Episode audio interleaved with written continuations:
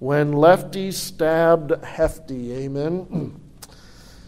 It's a good title. It's not mine. It's definitely from someone else, but it's just too good to pass up. So, When Lefty Stabbed Hefty. I'm sure we may reach a point when you won't be able to say either one of those words because there'll be some form of hate crime, I'm guessing. But, all right. So, Judges in chapter 3. Okay, and we've done with Othniel, and that's verse the first judge, verses 8 through 11. Now we're going to start in verse 12. Verse 12. And the children of Israel did evil again in the sight of the Lord. And we'd have to assume, because it says again, that it's the same evil that they've been plagued with for the first judge, etc. Okay?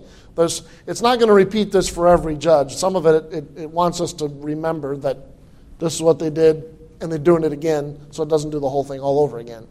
So, and the children of Israel did evil again in the sight of the Lord, and the Lord strengthened Eglon, the king of Moab, against Israel, because they had done evil in the sight of the Lord. And he gathered unto him the children of Ammon and Amalek, and went and smote Israel, and possessed the city of palm trees. That's Jericho. So the children of Israel served Eglon, the king of Moab, 18 years. But when the children of Israel cried unto the Lord raised them up a deliverer. So the Lord raised them up a deliverer.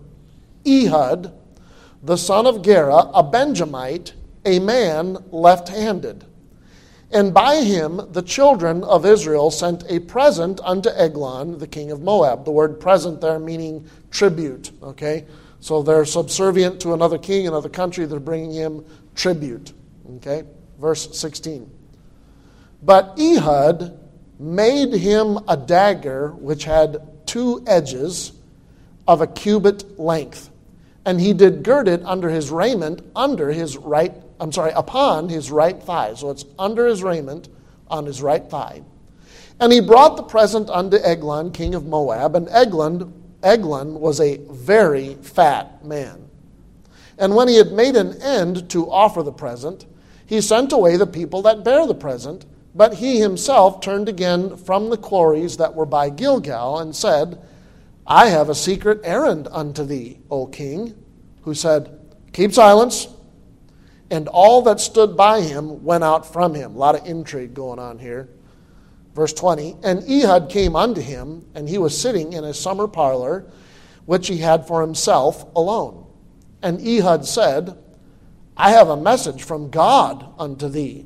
And he, referencing Eglon, he arose out of his seat. And Ehud put forth his left hand, and took the dagger from his right thigh, and thrust it into his belly. And the haft also went in after the blade, the haft, where you'd hold. And the fat closed upon the blade so that he could not draw the dagger out of his belly. And the dirt came out. Then Ehud went forth through the porch and shut the doors of the parlor upon him and locked them. When he was gone out, his servants came, and when they saw that, behold, the doors of the parlor were locked. They said, Surely he covereth his feet in his summer chamber. And they tarried till they were ashamed, and behold, he opened not the doors of the parlor. Therefore they took a key and opened them, and behold, their Lord was fallen down dead on the earth.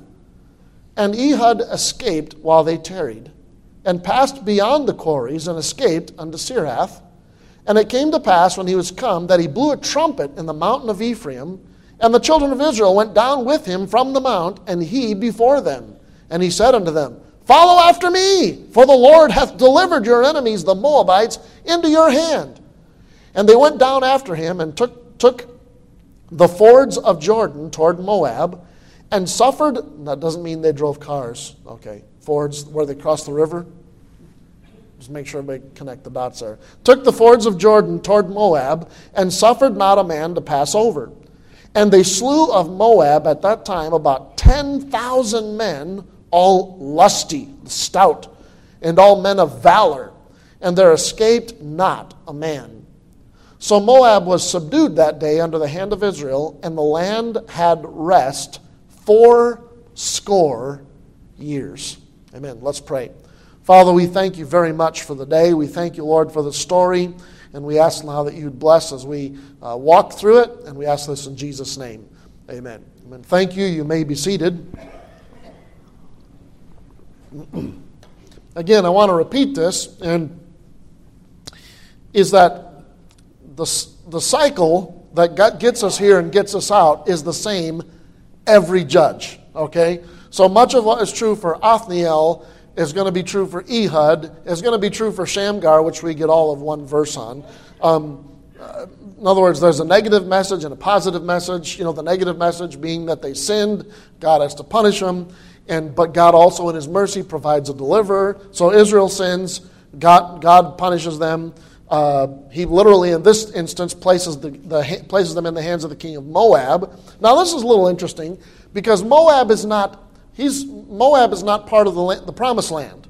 Okay, so if you remember, you've got Israel, right in the middle of Israel, you've got Sea of Galilee with the Jordan River and the Dead Sea. And most of the children of Israel on this side, the promised land, there is a section on this side where the 2.5 tribes are, but Moab is down here, right alongside the Dead Sea, below the promised land and below the land that was given to the 2.5 tribes. So, and Moab, if you remember, Moab and the Ammonites, that's the children of Lot. Okay, remember? So they're kind of cousins, if you will, to the children of Israel. And their land was not promised to Israel. So what happened is, so Moab and Ammon, and then you got the Amalekites. They're kind of here south of Judah, if you will. They're a pain, but they're barely mentioned. But Moab makes an incursion. So Moab, here's the Dead Sea, here's Moab. They go above the Dead Sea, and they go in, and they attack Israel, and they take the land, they take the city of Jericho, which, remember, Jericho was destroyed, okay? It was destroyed by Joshua. Remember, they pulled it all down and said it won't be rebuilt for a long time. It was eventually rebuilt. But so it's just the ruins of the city of Jericho that he sets up this kind of I don't know if you call it a foreign headquarters, if you will. And that's where he's ruling Israel from. So the king of Moab now kind of sits in the middle of his domain. You know, Israel on one side, Moab on the other, and they're at Jericho. So you got the picture. So everybody... So it's not this time people inside the country, the Canaanites, it's a group from outside the country that they come in. So the children of Israel still under oppression, no matter how you cut it, they're still under oppression. They got to take tribute money, obviously. Okay? Don't think of this as, you know, like out of the magnanimous attitude of the Israelites' heart, they're giving the king of Moab a present. No, probably they were required. Okay, and it wasn't like they had a little package. There was probably flocks of sheep and goats and camels. I mean, we're talking. They had to bring tribute. They had to show, yes, you're the leader. Here's what we're giving you for your protection, you know, and for your kingship and all that stuff. So that's the idea. When it says present, again, look at the word. Look it up. It means their tribute. So they're the subservient. Here's the Israelites, they're the servants of the king of Moab, the children of Moab, and here's Eglon, he's got his nice summer parlor built up and under the palm trees at Jericho and probably drinking out of the well, having himself a good old time. Obviously, he's having a pretty good time because the Bible says he's a very fat man. Now, when the Bible says he's very fat, you get the picture. We'll see how fat he is here in a little bit, at least a part of it. So, now, again, just like everything else, God helps them. It says quite clearly that God prepares the deliverer, does it not? Okay? I believe it's verse 15. Is it verse? And yeah, verse 15, the Lord raised them up a deliverer, Ehud the son of Gera. So we'd have to assume all that was true for Othniel and how God worked would be how God worked for Ehud. Okay? It doesn't say that God enabled the deliverer, but God did Othniel, and if God raised up the deliverer, we'd have to assume that God gave him what he needed to be able to back that up. He leads the children of Israel back to obedience like Othniel did, which is what? Back to war, okay? Driving out the people that don't belong in the land of Canaan, Because they were obedient, they had victory, and God delivered their oppressor into their hand, the whole deal, okay? And again, we could even use the same thing from last time. A place where we don't have victory is probably there because we've not yielded to the Word of God. We've not been obedient to God's Word, okay? In other words, they turned back to idolatry. They weren't worshiping God. They've disobeyed the direct order of God through the 5 books of Moses and through all of it we have at this time. So, all the scripture they had at that time. So, I love the story. And it is different, isn't it? I mean, if you look at a lot of the other stories in Scripture, this one's it's a lot of detail. I mean, there's a lot of word pictures in here, and there's a lot of very serious, matter of fact, a few things I had to look up, like, why does it say that he turned back by the quarries? I mean, what? Like, we would know where the quarries are, and we don't. I mean, it's not just as clear as a bell. And so, I mean, a lot of these little things that, you know, while I love the story, as a preacher, when you're telling people, this is what this is all about, I'm looking at it going, it's a great story. What's this all about? I mean, apart from the normal cycle of Judges, okay? But there is something interesting in this whole story, as there's a lot of spy stuff. Like, this is one of those things, like, maybe the 13-year-old imagination coming out here, but it's one of these things, it'd be interesting to see if this turned into a movie, because there's a lot of intrigue in this whole thing. And another interesting thing is that he's a man left-handed.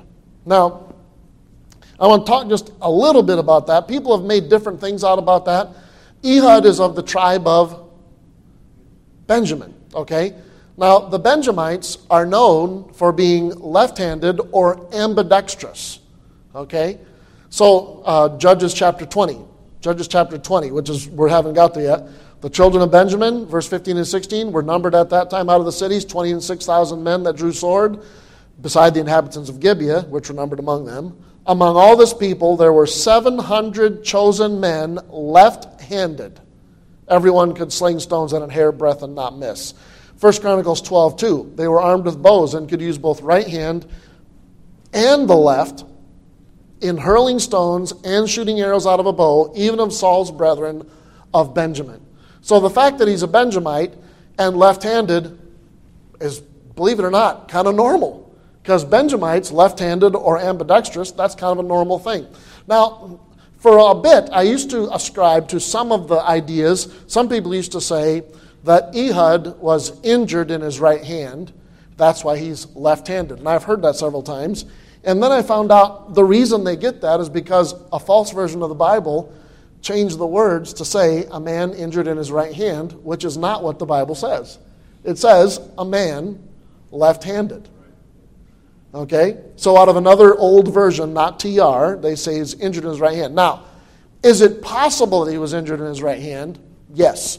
Does the Bible say he was? No.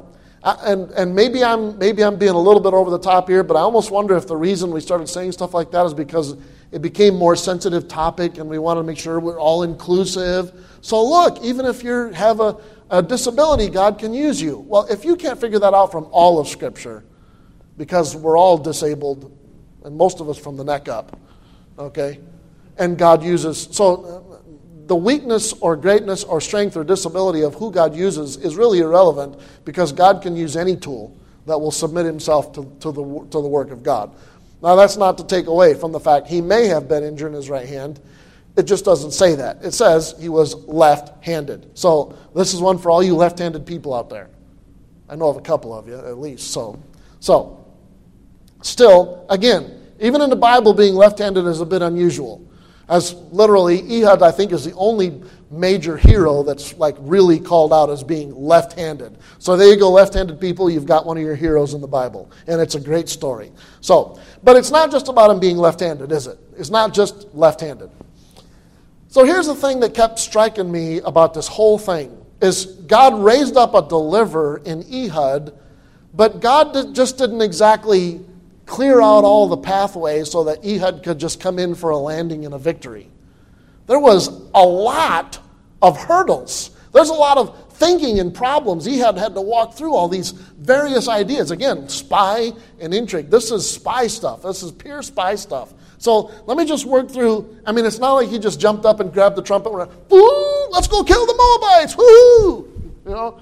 No, I mean, there was a lot of things. So let me just walk through some of the stuff. Number one, because of how, well, we'll follow in the order of Scripture. Number one, how's he going to kill him? He's got to start with Eglon. And truthfully, I mean, it does appear that once Eglon was dead, half the battle was pretty much already won, just because then they ran to the fords and stopped all the Moabites from running back. So, I mean, half the battle was in the king of Eglon. So how am I going to kill him? Well, you know, your first thing would be like, well, duh, you know. But no, this is a company this is a country that's been subservient. They don't like war, haven't had war. There might be swords left, but obviously Ehud does not have one. So he makes himself a dagger. He had to make his own weapon. He couldn't just walk into the weapons closet and go, yeah, because, you know, if China ever took over the States, they'd let us keep our guns, wouldn't they? You get the picture. So Moab takes over Israel.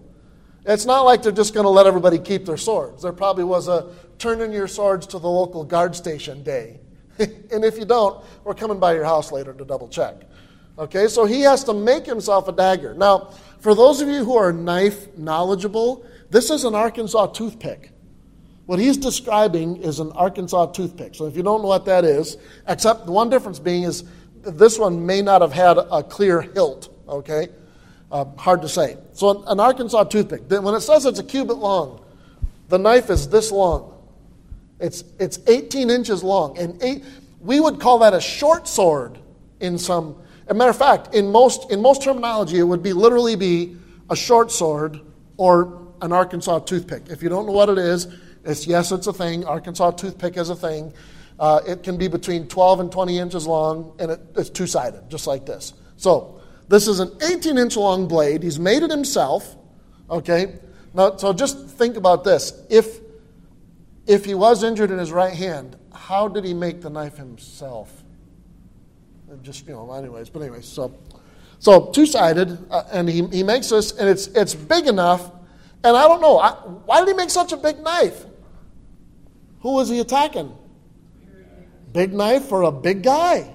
I mean, this is kind of interesting, kind of clear. And if you think about this logically, why make an 18-inch long knife? This guy must have been, when it says he's very fat, I mean, I don't just think, we're not just talking about a 250, 300 pounder here.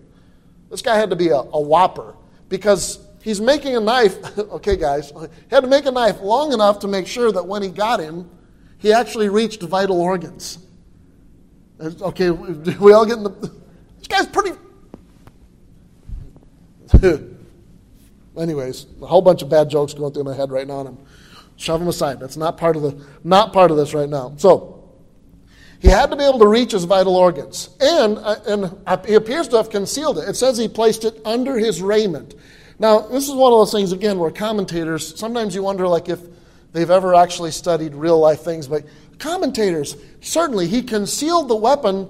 You know, if his right hand was injured, then nobody would think to look on his right side, you know, for a weapon. And I'm going, has anybody here ever noticed security that only checked out one side of anybody? Seriously? Anybody here been through TSA? We know when they did the pat down. Has anybody ever been a police officer? You know, or seen a police officer? Yeah. Oh, he's got his right hand in a cast. We don't need to check his right side. Huh? Like, if you have a sword, where do you draw?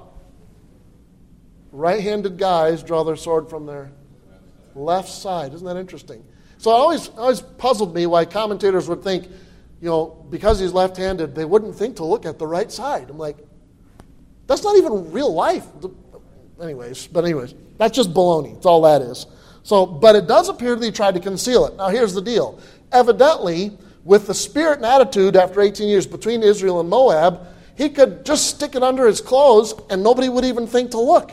Does this mean that the Israelites were such wusses that they knew they wouldn't even carry swords? No big deal. They're not even going to carry swords.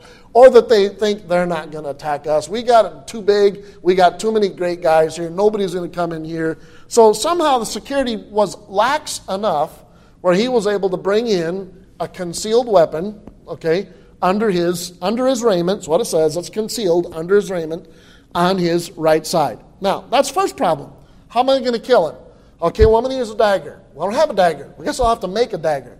So he has to make a dagger. He has to think about how long the dagger needs to be to actually kill Eglon. Okay, so he makes a long enough one to do it. And I don't know if anybody here ever seen an Arkansas... Has anybody here ever seen an Arkansas toothpick when I say that? You know what I'm talking about? Okay, I know, Trenton, I'm not surprised. Okay? We're not talking... This thing is not designed for skin and deer. Okay? An Arkansas toothpick is... It's, I mean, just a long, pointy, sharp... That's what it's for. Okay? So this whole thing, he's got to think about, how am I going to get it in? Well, I'm going to conceal it. Okay? Got to get it past security. So somehow or other, this is able to conceal it. Now he's got another problem. How is Ehud going to get access to Eglon? It's not like just any old Israelite can walk in and say, hey, I'd like to see the king. So somehow or other, we don't know how, probably somewhat by the movement of God, because God raised him up, Ehud maneuvers himself where he becomes the leader of a group that is taking the tribute to the king. Don't know how he did it, but he's there. He ends up not just being on the group, he is the one who's presenting the present. So he ends up being the leader. So he, this is a process. How does he do that? I mean, is it such a vile job that he's able to volunteer? And it's no problem. I don't want to add or take away from Scripture, but listen, this is another hurdle that Ehud had to walk through. Somehow he had to end up not just being on the group, but being on the group with enough political brownie points that Eglon would actually pay attention to him, that would actually listen to what he has to say, okay? So Ehud shows up, he manages to get on the group. So, I mean, that's spycraft big time right there. Work your way into the position where you can have access to the target, okay? How am I going to kill the target? How am I going to get access to the target? And then here's another thing. He's got a whole delegation of people with him that have come with him to present this present, that they don't have any part of this. They're just innocents. So now he's got to think, okay, so I need to have a weapon enough to kill him. I need to have access to him, but I can't put innocent people in danger in case this thing falls through the floor. If this thing goes south, I got to be able to protect them. So again, he's got to walk through this. Oh, how am I going to do this? So, well, you know, I mean, number one, you know, he hauls out a knife and stabs him in front of all these people. Not everybody knows how to just shut up and be quiet when that happens. Some people are going to scream and go, what are you doing? You're going to kill us all. I mean, you know. So he's got to, okay, we got to get rid of them because they can't distract from it. But also, if it's a whole lot harder to sneak out a whole delegation of people than it is just one guy slipping out the back door. Okay? So he begins walking back with them, okay? And so he gets rid of them, and then he turns back. Now, he had to have a reason again. He's got to have another reason, a viable reason, to be able to gain a private audience with the king. So not only now, so he's got access, he's in Jericho with the king because of being able to bring the tribute money, but now he's got to have another viable reason to literally have a private one-on-one audience with the king. You know, because a security team would just allow anybody just to have private access to our president, right? Walk in, hey, I need to talk to the president alone. Can you arrange that? Yeah, no, that's not happening. Right? So, but now if the ambassador of England was to walk in and say, I need a private audience with the king, you reckon they might be able to work something out? Yeah, there'd be something worked out, okay? So Ehud has to have political clout enough position, enough working enough spycraft, or when he comes back, he can say, listen, I have been sent on a secret errand unto thee, O king. Well, there's truth. He's saying the truth. Ehud is saying one truth, and Eglon is hearing another. Okay? So what is, I love, what's verse 19? You know, verse 19, I've got a secret errand unto the room, and what do you say? No, be quiet, shut up, don't, just stop talking right there. Why? Because he don't trust the other people in the room. We need to clear the room. If you've got something we need to talk about, I'm not trusting these people. It just needs to be between you and me. So obviously, again, I don't know what the political climate is at the time or how Eglon understands political intrigue, but somehow he understands, okay, he's got something political we need to talk about, and I don't want all these people around to hear it. We got to talk privately one-on-one. So I don't know whether this whole thing now moves to Eglon's summer parlor Or if this whole thing started there, it sounds to me like at some point now they... So a summer parlor, we're talking about a very small suite of rooms, possibly only 2 rooms and a porch. Okay, that's pretty much it. 2 rooms and a porch, just a little private thing that it said, and it even says that he kept just for himself. Verse 20, and Ehud came unto him, and he was sitting in a summer parlor, which he had for himself alone. Okay, so somewhere in here, Eglon's in his summer parlor. It's just a place where he can just be by himself. Leave me be. I just want to be by myself here. Okay, so, and Ehud, now this is interesting. There's probably a bathroom in this thing or a chamber pot of some sort. And one of the commentators says, what are the lessons from this whole story? Never lock yourself in the bathroom with an assassin. Yeah, that's pretty good. I think that's probably a pretty fair point. But anyways, that's not the point we're going for. So now that he's got the secret errand, now that he's got the king, it's just Eglon and him all by himself. Now, again, this is Ehud from Israel. And Israel is the subservient country. They are subdued and under the rule of not just the king of Moab, but Moab general. Okay, so this isn't like the king's now the king of Israel and the king of Moab. No, he's the king of Moab, and the Israelites are our servants. So what position do you think, and again, it's not in Scripture, but I'm just using logic, what position do you think that Ehud is in right now? He is in some sort of subservient position. He's either in a bow, maybe he's on the ground, I don't know, depends on the attitude of Eglon. Did he make him go all the way down and kiss his feet? Did he have to get down and kiss his ring? I mean, for heaven's sakes, you know, what's the story? If you go visit the queen, there's to be a certain head nod or a bow. If you go visit people in other countries, sometimes you have to be low. If you bow, you have to be lower than they are. He's in some sort of subservient position, and the king is sitting down as a king would be. Okay, so he says, "Here's the deal. I have a message from God unto thee." Now that's also true.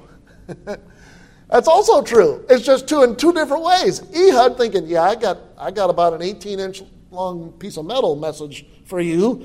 And of course, Ehud's on a whole nother plane. Now, here's the thing. You know, it's going to be a hard message to take, isn't it? Tough pill to swallow. Y'all with me? Come on now. This is a fun story. So, look at verse 19. There's something interesting in here, and I didn't understand why it said it. So verse 19, but he himself turned again from the quarries that were by Gilgal and said, I'm like, okay, great. The Bible doesn't include fluff. What's this about? What are the quarries? So I looked up the word quarries. You know what the word quarries is directly connected to? Idols. It literally is where they probably were making the idols, rock quarry where they were making the idols for Moab and maybe the Canaanites and maybe even as far back as the people of Jericho, I don't know. So when Ehud is coming back, he is literally coming back from idols in the process of being made, idols that are made and waiting to be delivered or shipped or placed in their proper spot, and possibly there was a row of idols in example on there, I don't know. But many people say that near the quarries there was a bunch of idols already set up at this time. I don't know that, but I do know this. The quarries are where they made the idols. This is the quarries are all about idolatry. So when Ehud says, I have a message from God, he uses the word Elohim. Okay? Elohim, which we would understand as God. He does not use the word Jehovah. Jehovah is a very specific God. Elohim is the word used by all the people of the day for their God. Okay? So I have a message from, here's Ehud thinking, Elohim, capital E. And here's Eglon over there, quite possibly, knowing the direction that Ehud has come from over there by the idols, thinking Elohim, little e. And Elohim is a plural word. Our God is a 3-in-1 person. Elohim, a plural word. I'm very interesting, this whole process. So here's evidently, Eglon is thinking. Now, would Eglon, the god of Moab, would he stand for God Jehovah? Maybe, but they didn't have the best relationship with Jehovah. But would he stand for the Moabite idols? Yes, because when Eglon hears it's a message from God, it says he stands. Now, even a king, in a message from God, is going to stand in honor of the God that is giving the message. So Ehud says, I'm going to give you this message. King Eglon stands to honor the message that's coming from God, and the message came. 18 inches of steel. Now, I just want you to, okay. Has anybody here ever skinned a deer? I don't want to be too disgusting here, but it always surprised me how it's easier than you think to get a knife into flesh. But at the same time, the amount of force it took to get a blade that long into a guy that big, I mean, he wasn't trying to bunt down the third baseline. You get the picture. He's swinging for the fences. However he did it, it says he stabs him in the belly. So whether he's going, I mean, my brain ran through all sorts. So did he got it from his right thigh. So did he pull it out like this and go like that? Did he pull it out like this and go like this? But he stabs him in the belly. He's a pretty fat man, so there's lots of belly to choose from, okay? And he stabs him literally so hard that the knife goes all the way in, and Ehud's like, give me my knife back. Hey! I'm kind of wondering what the interaction was between the two of them. Boom. And they're looking at each other, he's going, what are you doing? And he literally can't get the knife out because the man is so fat that the fat parts to get the knife in and then closes back and it's done deal. He's not getting that knife back. Hope you enjoyed making it because that's the last you see of that knife. It's not coming back. So 18 inches of knife go in. Now, again, this is something Ehud must have thought about. Think about this. He knows he can't just go, psh. He can't just stick him. Literally, the heart is not that far below the surface of our chest. I mean, if you want to know the details, talk to Brother Luke. I'm sure he can get to, he can know you. But it doesn't take too many inches of steel to get to where you're affecting the heart. And he did, or the lungs, or any type of internal organs. And so Ehud's knowing, this guy is big enough, I'm really going to have to get in there to make sure I'm hitting a vital organ. So he's thought through this. One swipe, wham, far enough, hard enough to get all the way in to make sure he hits vital organs. And obviously, evidently, I'm guessing the king, it must have been pretty serious because he doesn't cry out. It says he thrust it in his belly and a haft went in after the blade, verse 22, and the fat closed that he could not pull it out. I mean, now here's where the story gets a little bit gross, okay? So, the haft goes in after the blade. The fat closes upon the blade, so you can't draw it out. And then it says the dirt came out. Okay? He messed his britches. He messed his britches. That's what that means. So you can look it up for yourself. Look up the word dirt. Now, it's possible that the dirt came out of the wound. It's possible that he messed his britches. Eventually dead people do mess their britches. Okay? And with the force of how he hit him, or let's say they messed their britches, stuff comes out because things, anyways. He might have hit him so hard, I don't know. But whatever it is, he messed his britches, okay? So, he does that, then Ehud, this cracks me up, this whole bit. So now, Ehud has to have a way of escape. And again, this is thinking on his feet now, because now there's not been any noise. Ehud's maybe thinking, I'm just going to kill him. Perhaps my life is over. I don't know. So the king evidently doesn't cry out. Nobody comes around, and he's like, okay, now we can escape. So he locks the door, shuts him up, looks around, walks off like, well, I'm done. Nope. I'm sure he probably wiped off his hands if there was anything, blood or whatever. He got it all cleaned up. Walks off. I'm sure I would have been going, don't look back. Don't look back. Don't look nervous. I mean, think about all this. This Ehud's going through a lot of hurdles and steps to get to the point where he can say, let's go kill the Moabites. He ain't there yet. So he gets out. He finds there's some separate door available, which they tell me is probably the architecture of the day. And now the king's servants, again, we get into more of that gross stuff. Okay? So Verse 24, when he's gone out, his servants came, and when they saw that, behold, the doors of the parlor were locked, they said, surely he covereth his feet in a summer chamber. So this is one of those lovely phrases that is, that yet has to have context.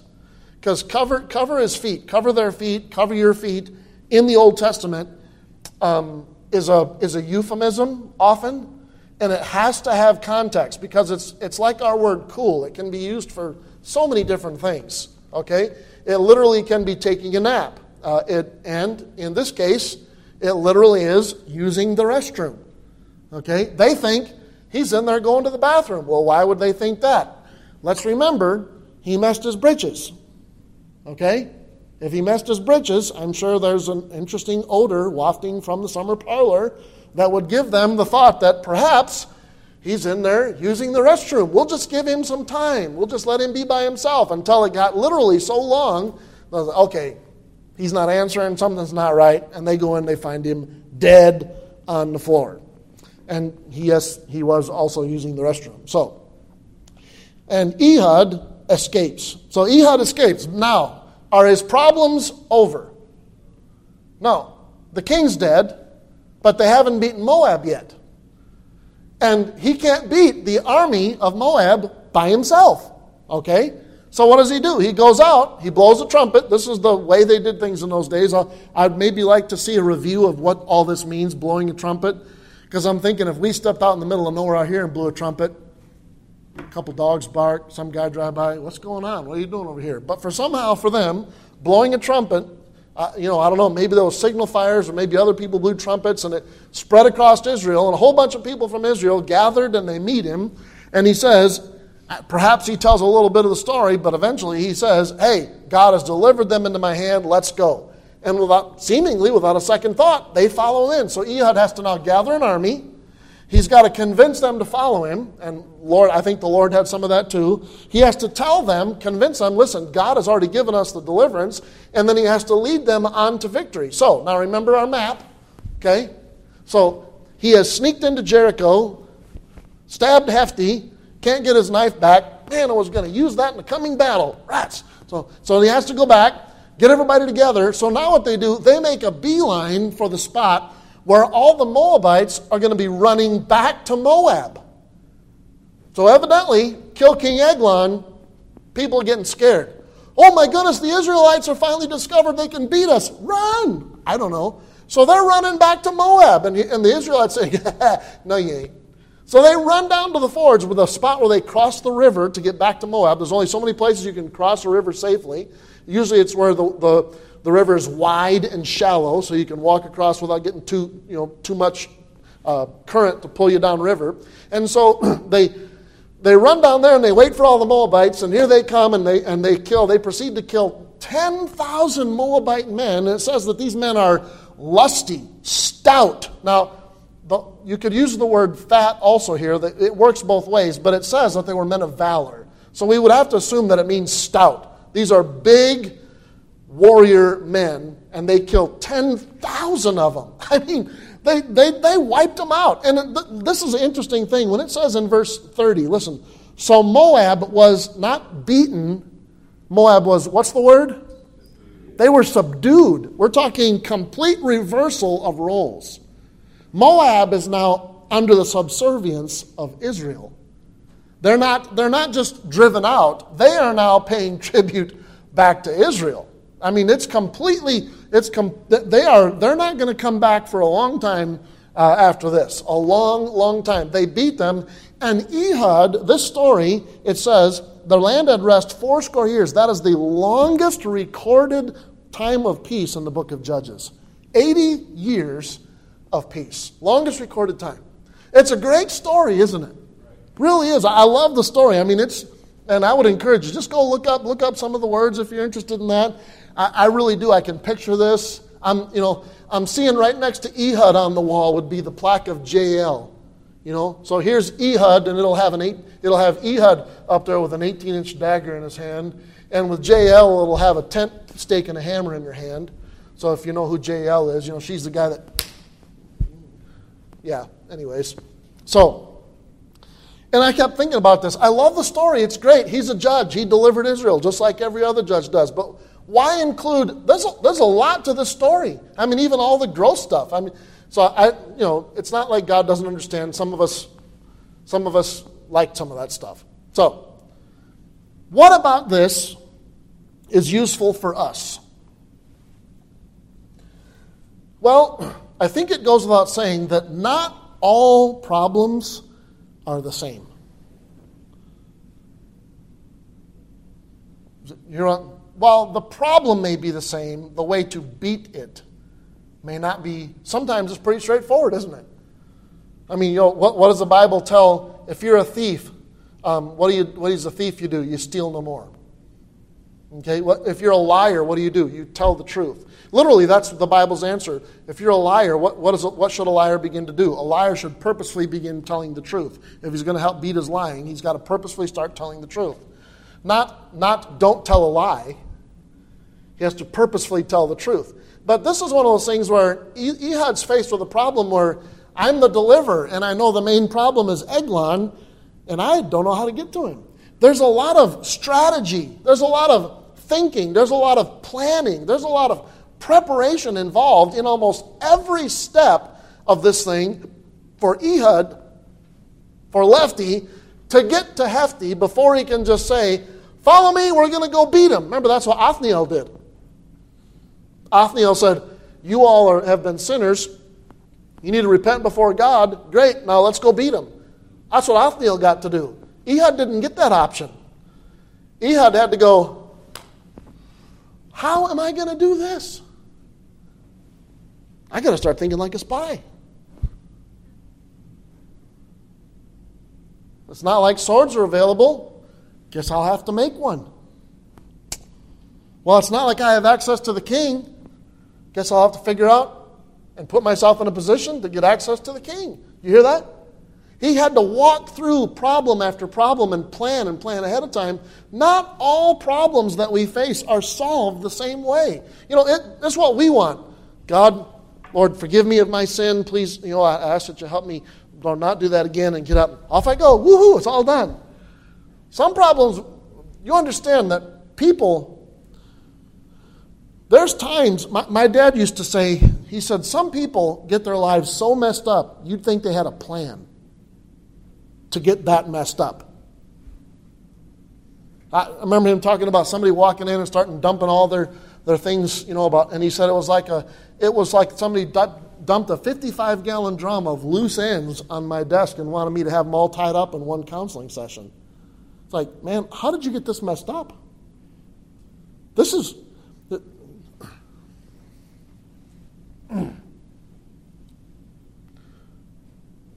Let's say one of us gets to lead a Mormon to the Lord who has 4 wives. Some people say, well, it's simple. Just divorce them all and, hold on. He has to be a Christian. He has to do it properly. Hear me? Can anybody see an immediate, obvious way for him to get everything right out of having 4 wives in the next couple days or the next few minutes? No, it's probably going to take some effort and some work and some thinking and some planning. Billy Sunday, when he got saved, was a professional ball player. It means he had contracts. He had fans. He had responsibility to a team, to teammates. You hear what I'm saying? Not everything in our life, not every even sin that we get involved with. What's a man going to do? A man going to do who has involved himself with sin so much that he is maybe involved with the mafia. I know people have been saved from the mafia or the mob. How are you going to get out of that one? Well, just walk away. It's not always that simple.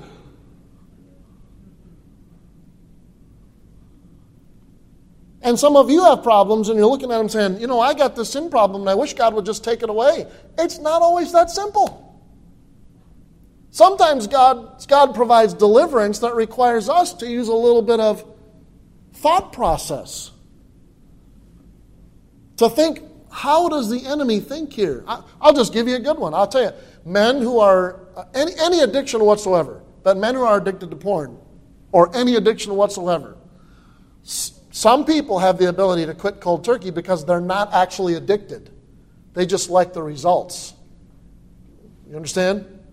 It's not like for everything that God, for every substance abuse, that God just reaches in and takes the physical response of the body away. Do you understand? Like if you were to win someone to the Lord who has been who's been on heroin or meth, let's just use meth. You would win someone to the Lord that has a long history of using meth. If you tell them to just quit, you are basically signing their death warrant. Because you cannot come off of meth cold turkey. It will kill you. The DTs literally will kill you. But there is a way to come off of it. There's a thing called methadone that you have to give and slowly draw off that. You know, and as a Christian, we say, well, you should just quit. You know, not all problems, not all sin problems are just, you know, shunk, it's over. We won. Yoo-hoo. No, some things take thought and strategy and process. And sometimes a little bit of gross stuff. I'm just throwing it in there, but it's kind of interesting. Not all sins are just boom. No, some... Now, and here's another thought. Let's look at Ehud. Ehud's not right-handed. He's different from the majority of the people. He's different. He thinks different. He doesn't have the same tools everyone else had. He had to make his own tool. He had to make his own plan. You know what? Was he still obeying the ultimate result of what God's word said to do? Yes. His method was different, but the obedience was the same. Now remember, this is a time of war. Methods are different, but the obedience is the same. Well, you should just go door knocking. Door knocking's the only way to do this. Okay, 95% of the people I live here are all closed communities, gated communities. How do I door knock? I'm disobeying God because I'm not door knocking. Door knocking is not the command. Reaching every creature is the command. So how are you going to reach every creature behind the gate? If you can't door knock, there must be other ways. You hear what I'm saying? Sometimes you have to step back, look at a problem, and think. After COVID, everybody loves answering the door. If you've been out door knocking with us and have talked to people, it's been interesting. Some people are like, yeah, what do you want? Just passing this out. Oh, okay, thank you. Other people are like, somebody to talk to. Oh, Dakota and I were hitting one of those. Knock, knock, knock. Hey, we're just here from church. Oh, I remember church. I used to go to church. And then on to his sister and his mom and grandma and grandma's sickness, and back to my sister and her sickness, and this is why I don't talk to them. And you're going, thank you very much. We need to, COVID's made it interesting at door knocking. That doesn't mean we shouldn't be reaching every creature. How do we reach every creature? Amen. You hear what I'm saying? I'm broadening out the application a little bit here, but the actual application is to sin. They had to extricate themselves for sin. Are you following the directions of God's word? Yes. Are your methods a bit different? Yes. Are they unbiblical? No. Then go after it. Go after it. Not all problems are just raise the sword and go. Now, I do want to just make a disclaimer here real quick. Okay? Won't be too long, but I want to make a disclaimer. It's not like I am lifting up Ehud's response to problems as a great way to take care of things. Haul out a knife and go kill somebody. Okay? It's interesting that even when Paul recounted a quick list of judges, he actually skipped over Ehud and Jael because they weren't exactly approved in, civil court. It was war. You know what I'm saying? It's not like all your problems, just go out and murder somebody, it all gets great. That's not what we're talking about here. That's not even the idea.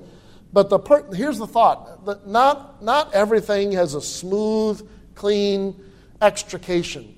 And listen, you have problems like that, and some of the people you're going to lead to have sin problems that it's not just a walk in the park to get back out. Some things, I remember my dad talking about God reached in and took away, he was smoking cigarettes. And he said, God took away my desire for cigarettes instantaneously and let me deal with the alcohol part. And that's how God works sometimes. Why? Because sometimes, God wants us to put a little bit of thought, a little bit of effort into how am I going to beat this? Now, granted, listen, answers are almost always here. The answers to it are here, but He might have you be picking out the methods. The methods. Okay? I'm going to use this illustration, and we'll leave it be. So, as a teenage boy walking through, trying to figure out how to deal with my own fleshly desire to see naked ladies. Okay, and that's a natural thing for a guy. It's not right to go look, but it's natural. The flesh, it's natural. It's what it wants to do. And so, as a young man trying to learn how to beat that sin, I've looked at, you know what? God wants me to quit. I need to quit. What process am I going to use so I'm not all the time finding myself looking for flesh somewhere? Or walking through the mall, for heaven's sakes, just walk through the mall. Or walk past a gas station store where they're selling magazines and trying to find myself looking in the spots where I'm supposed to be looking. Okay? And don't act like y'all are holy rollers, more spiritual, and... 80% of the guys in this room knows exactly what I'm talking about. And you know what? I had to find out processes that worked for me. Remember my wife and I told you about before? My wife and I would go, wife would say, don't look over there. And all I hear is a voice and a point. And what do I do? Huh? Oh! And after a while it was, my wife and I, we both learned, look over there. Oh yeah, what am I looking at? Just keep looking over there. Oh, gotcha. This is great. Yep. I'm just going to look over there for a while. Isn't that farm nice as we're driving by the billboard over there that's wicked? You know? Hey, look at the 5-hour energy drinks up here on the counter for sale. Yeah. Oh, yeah. Aren't those, look at those pretty colors. Or I'll tell you what a great thing. Call them up practicing the bounce. Your eyes stop somewhere where you probably shouldn't be looking. You just bounce right on somewhere else. Somebody had to think through a process. How am I going to beat this? What are some practical ways that I can fulfill the obligation that God has given me for my life in reference to sin? Well, God should just take it away. Well, He's going to do that. He's going to give deliverance, but maybe you also should put some effort into thought on what you are going to do to limit your access to the things that are giving you trouble. Amen. What are you going to do to maybe kill the problem that has got some oppression in your life? What processes are you going to walk through? Amen. This is good. Not all sins just float away like butterflies and disappear. Some need us to work at it, think on it, and walk through it. The story of Lefty and Hefty. Spies and intrigue and assassination and war. Amen. Let's pray. Father,